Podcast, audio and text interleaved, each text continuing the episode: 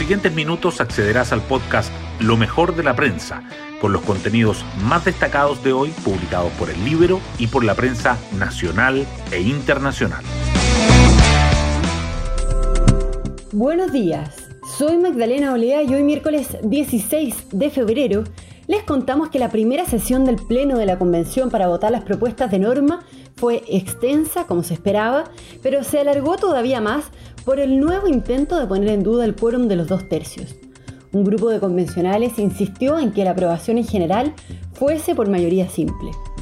Pasamos tres meses discutiendo un reglamento con un marco claro de acción y somos respetuosos de ese trabajo, dijo la presidenta del órgano, María Elisa Quinteros, al zanjar el tema. De todos modos, catorce de las dieciséis normas presentadas por la Comisión de Sistema de Justicia lograron el respaldo necesario para ser incluidas en la propuesta de nueva Constitución. Las portadas del día. La Convención Constitucional sobresale. El Mercurio titula que el Pleno aprueba en general la jurisdicción indígena y que los tribunales fallen con enfoque de género, entre otras normas de la Comisión de Sistemas de Justicia. La tercera dice que se inicia la votación de artículos para la propuesta de nueva Constitución y el Diario Financiero agrega el paso a paso para seguir la nueva etapa de la Convención. La tercera destaca la vacunación en Chile.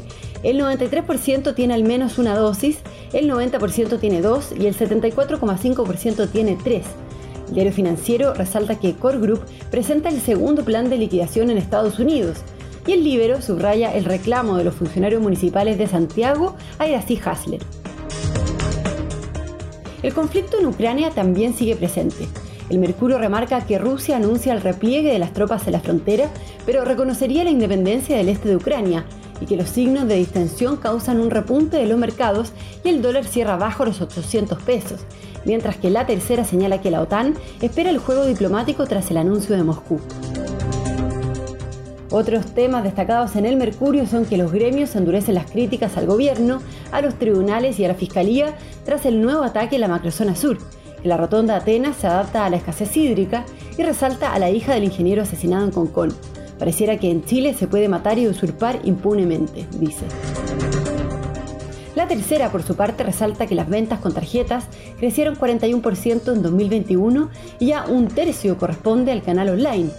Que el P S G da el primer golpe al Real Madrid en la Champions y que los Oscars buscan recuperar público y por primera vez tres mujeres animarán el evento. Hoy destacamos de la prensa. Luego de que un nuevo debate por el quórum de los dos tercios retrasara el inicio de la votación, el Pleno de la Convención aprobó en general catorce de las dieciséis normas propuestas por la Comisión del Sistema de Justicia.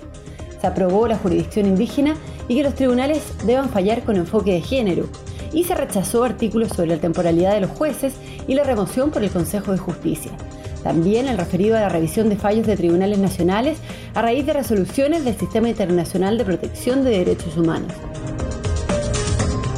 Tras la maratónica sesión de ayer, el Pleno de la Convención se reunirá nuevamente durante esta jornada para revisar las propuestas de la Comisión de Forma de Estado, donde la plurinacionalidad y la idea de las regiones autónomas entran en escena.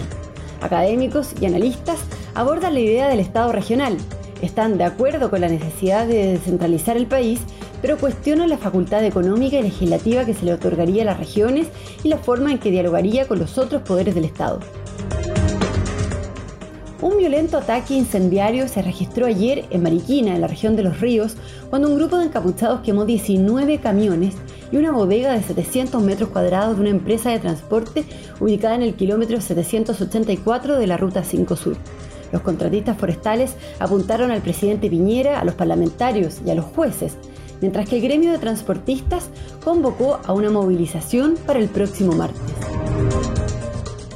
A un año del inicio del plan de vacunación, el noventa por ciento de los chilenos tiene su esquema de dos dosis completo. Hasta la fecha, diecisiete millones ochenta y cuatro mil novecientos sesenta y uno personas han recibido las dos primeras inyecciones contra el COVID diecinueve. Según los expertos, la alta tasa de vacunación ha disminuido el impacto de la variante de Omicron, que destaca por su alta contagiosidad. Sin embargo, dicen que el refuerzo es clave para enfrentar el virus.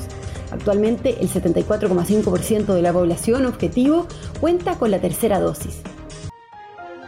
Otras noticias. Los mercados globales repuntan y el dólar baja de los ochocientos pesos en Chile por las señales de distensión entre Rusia y Ucrania. El retiro parcial de las tropas anunciado por Moscú impulsó a las bolsas de valores y otros activos de riesgo, mientras que el precio del petróleo anotó su mayor caída de dos mil veintidós y retrocedió de los máximos de siete años que alcanzó el lunes. El alcalde de Recoleta, Daniel Jadwe, no tuvo eco en su coalición y el portazo que le dio al retorno obligatorio a las aulas no tuvo respaldo en Apruebo Dignidad, donde otros alcaldes respaldaron las clases presenciales en marzo. La presencialidad que impulsa el presidente electo Gabriel Boric fue refrendada por la alcaldesa de Santiago, de Ñuñoa, y por el edil de Maipú.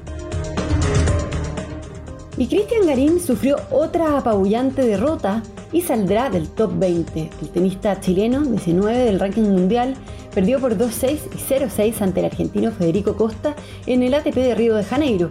Garín acusó de una molestia en el hombro y podría perderse el A T P de Chile. Bueno, yo me despido, espero que tengan un muy buen día miércoles y nos volvemos a encontrar mañana en un nuevo podcast, Lo Mejor de la Prensa.